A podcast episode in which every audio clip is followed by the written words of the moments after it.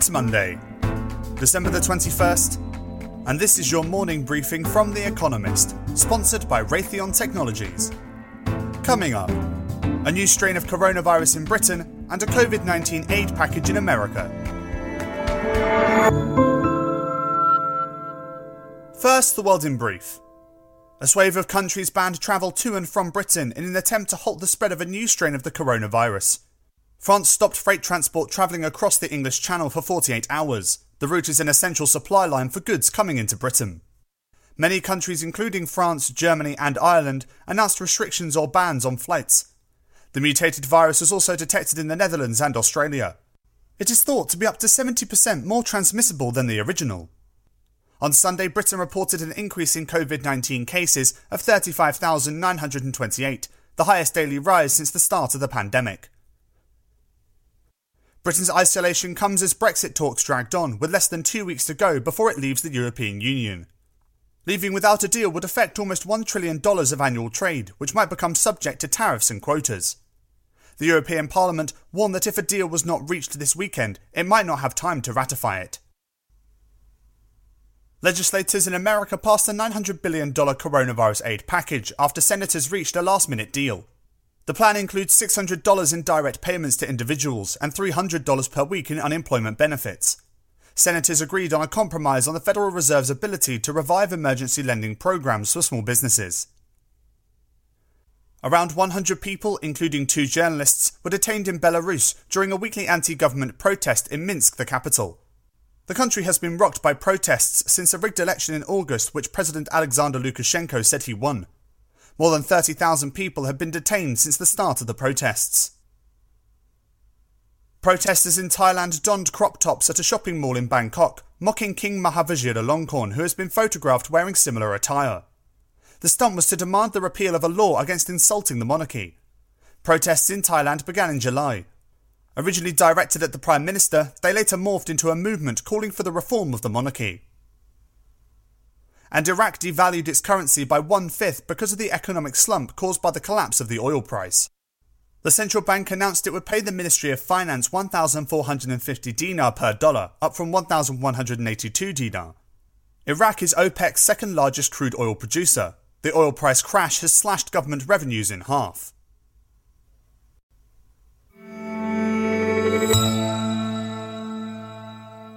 And now here's today's agenda attacked from all sides. Global democracy. Democracy is in retreat, according to the latest democracy index from our sister company, the Economist Intelligence Unit. The annual survey assesses the health of democracy in 167 countries and territories according to five measures electoral processes and pluralism, the functioning of government, political participation, political culture, and civil liberties.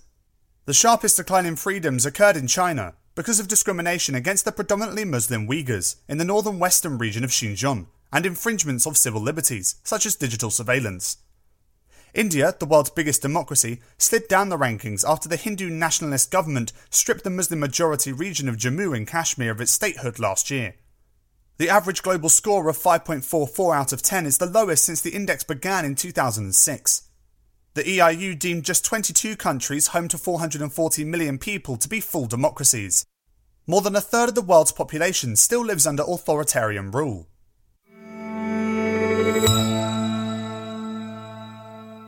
Boom, then bust. Population projections. The world's population may not become as big as previously thought. Projections by researchers at the Institute for Health Metrics and Evaluation at the University of Washington suggest it will peak in 2064. The UN's population division reckons it will grow until at least 2100. So the IHME estimates the world will have 8.9 billion people in 2100. The UN estimates 10.9 billion. The IHME study assumes improved access to education and contraceptives in sub Saharan Africa, and a concomitant fall in fertility, and a smaller rebound in fertility rates in many low birth countries. These differences yield a substantial gap. South Korea, a country of 52 million people, may have fewer than 27 million in 2100. Spain may lose more than half of its 2017 population. The populations of 55 countries will decline by at least 25%. India's and China's will fall from 1.4 billion and 1.6 billion people now to 1.1 billion and 730 million.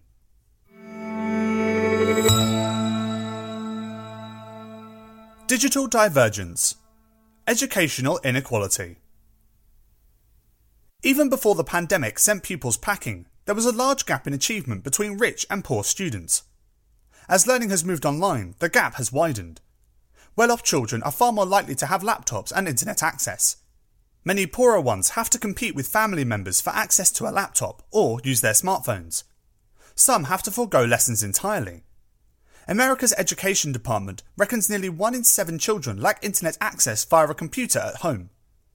Even those pupils who can get online are likely to fall behind. Research has shown that poorer students perform worse in online courses than in face to face ones.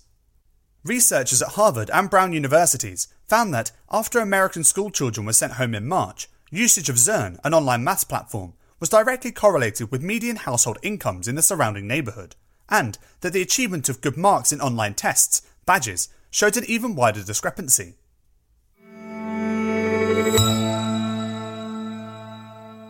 Still fighting fires.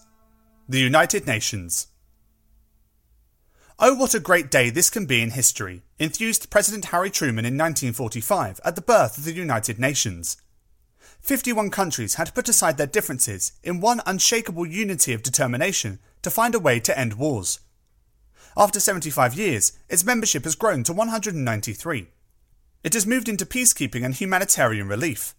There has been no new world war. After the Berlin Wall fell, the UN briefly worked as envisaged, launching peace missions and authorizing the American led liberation of Kuwait in 1991. But America has tired of its global burdens. Rivalries with other powers have grown. The Security Council is stuck, unable even to agree on a resolution on COVID 19. The UN has had dark moments, such as the genocide in Srebrenica, and no shortage of scandals. Lately, critics accuse it of weakness on human rights. Yet global challenges, from pandemics to climate change and still security, make it as relevant as ever.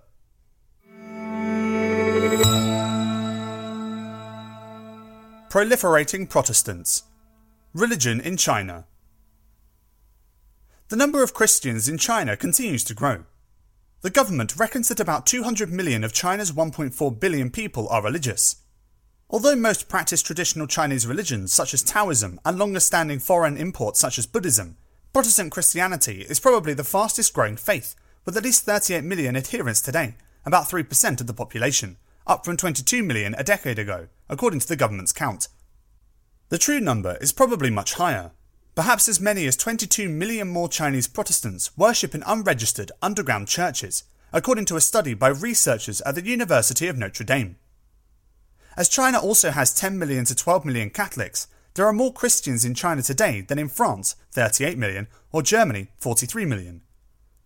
Combined, Christians and the country's estimated 23 million Muslims may now outnumber the membership of the Communist Party, 92 million, Indeed, an unknown number of party members go to church, as well as local committee meetings.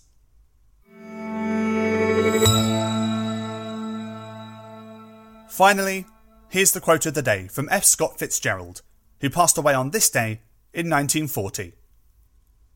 Never confuse a single defeat with a final defeat. That's it from The Economist morning briefing, available every weekday and on Saturdays.